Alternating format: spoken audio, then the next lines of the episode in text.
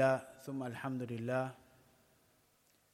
We start by praising Allah subhanahu wa ta'ala and thanking Allah subhanahu wa ta'ala, because without these two actions, praising and thanking Allah subhanahu wa ta'ala, we are loser.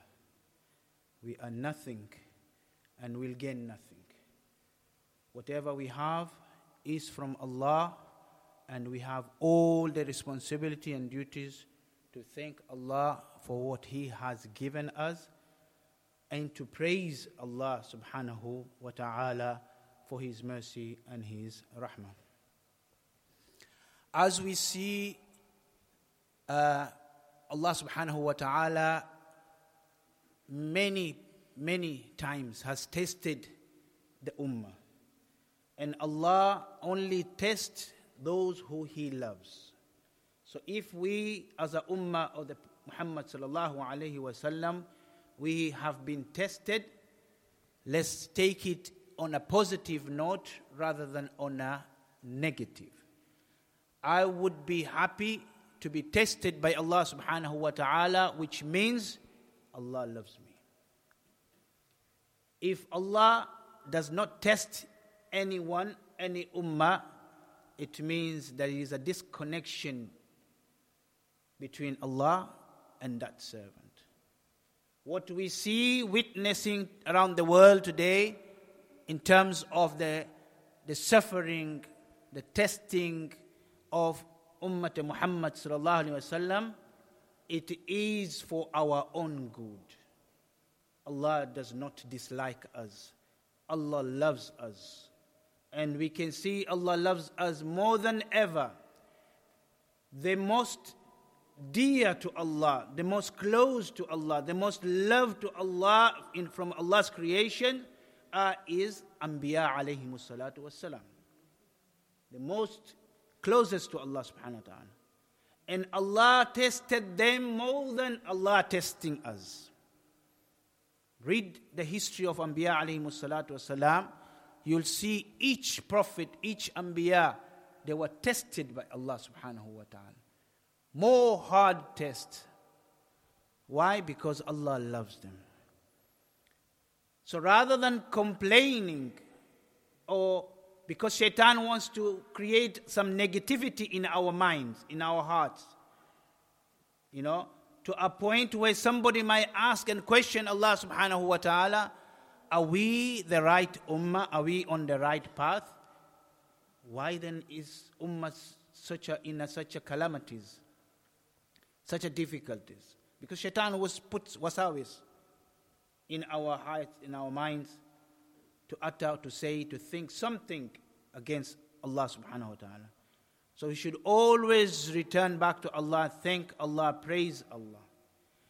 And do all, all this what is happening around the world, that it is the message of today, that it is an weapon that Allah subhanahu wa ta'ala has granted this ummah, that shaitan has made us forget or think little of it, but in the eyes of Allah subhanahu wa ta'ala, it has very power. According to the hadith I'm not, I will narrate of the teaching of the Prophet Muhammad sallallahu alayhi wa sallam, the weapon of a believer, the first hadith, as Ali radiyallahu an narrated, to say that the Prophet Muhammad sallallahu alayhi wa sallam said, ad-du'a silahul mu'min wa imadud deen wa nur samawati wal ard. That the Prophet Muhammad sallallahu alayhi wa sallam mentioned that dua is a weapon of believer.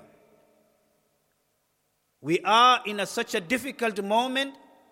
We spend more time reading news, forwarding news, re- watching videos, forwarding videos, and so on. We spend more time on uh, social media.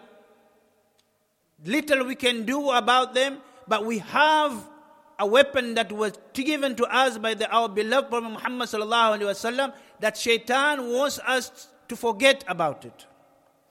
And this moment we are in the difficult moment, this is the weapon we need to return back to.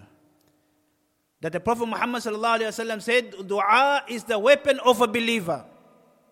Ad-du'a silahul mu'min. A pillar of deen, imadud deen. Wa nur samawati wal ard, and the nur of heaven and earth. What is it? Dua.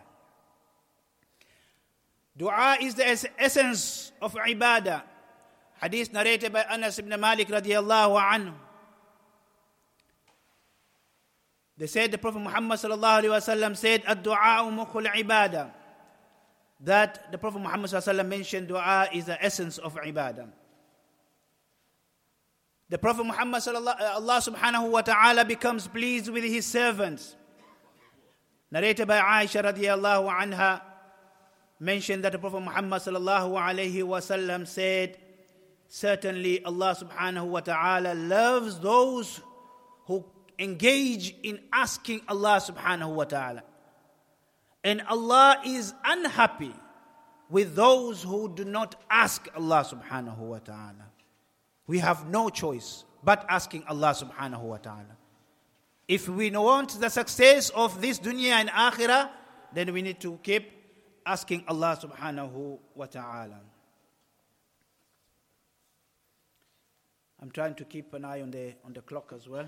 Um, the next hadith narrated by Abu Sa'id al-Khudri radiyallahu anhu, the Prophet Muhammad sallallahu alayhi wa sallam mentioned that ما من مسلم يدعو بدعوة ليس فيه ما إثم ولا قطيع الرحم إلا أعطاه الله بها.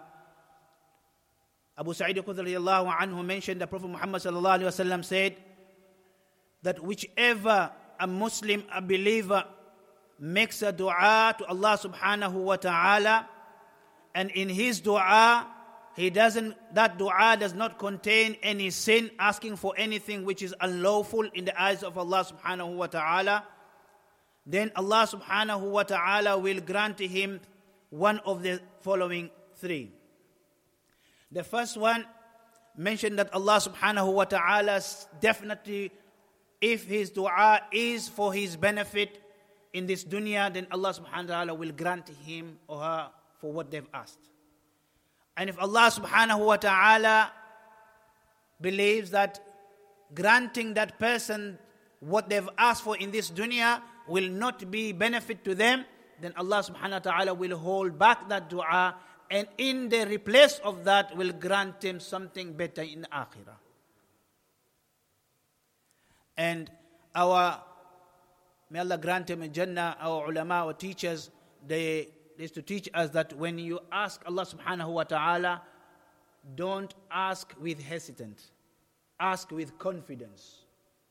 When you ask Allah subhanahu wa ta'ala, say, Allah, please grant me such, such thing. But if that, whatever I'm asking for, it is not beneficial for me, then do not grant me that, but grant me that which is beneficial for me. So not, you know, only doubting, by your confidence in what asking Allah subhanahu wa ta'ala. And Allah becomes happy. You're asking for a car, a house, a job, but then you need to clarify with Allah subhanahu wa ta'ala, if whatever I'm asking, it is not beneficial to me in this dunya, it is not going to benefit me for my akhirah, it's not going to bring me closer to you, it might bring, it might take me away from you, then Allah, do not grant me that, but grant me that which will bring me closer to you, which will benefit me in this dunya and akhirah. Rabbana atina fid dunya hasana wa fil akhirati hasana. And the third one, the Prophet Muhammad sallallahu alayhi wa sallam mentioned that if both of the first two options not possible, then Allah subhanahu wa ta'ala will not reject that dua, but Allah subhanahu wa ta'ala will accept that dua, but because the first two options are not there, then Allah subhanahu wa ta'ala definitely, for our own benefit, will remove some calamities, some problems, some difficulties from our life in the place of that dua. And I will finish with the next hadith where the Prophet Muhammad sallallahu alayhi wa sallam mentioned that look how beautiful Islam is when we pray for someone else, and they don't even know that we are praying for them. Allah subhanahu wa ta'ala assigned an angel, mala'ika, who comes to say Ameen in that, on that dua. So definitely that dua is accepted. The malaika says, Allah, please accept his dua. Then Allah subhanahu wa ta'ala accept that dua. Then after that, the malaika ask Allah subhanahu wa ta'ala, oh Allah, grant him also for what he has prayed, asked for his brother. So number one is, I'm praying for somebody else. The malaika says, Allah accept his dua. Allah accept the dua. And then imagine that Allah, the malaika is praying for my, on my behalf to Allah, or Allah also grant him what he has asked for his brother, and Allah subhanahu wa ta'ala.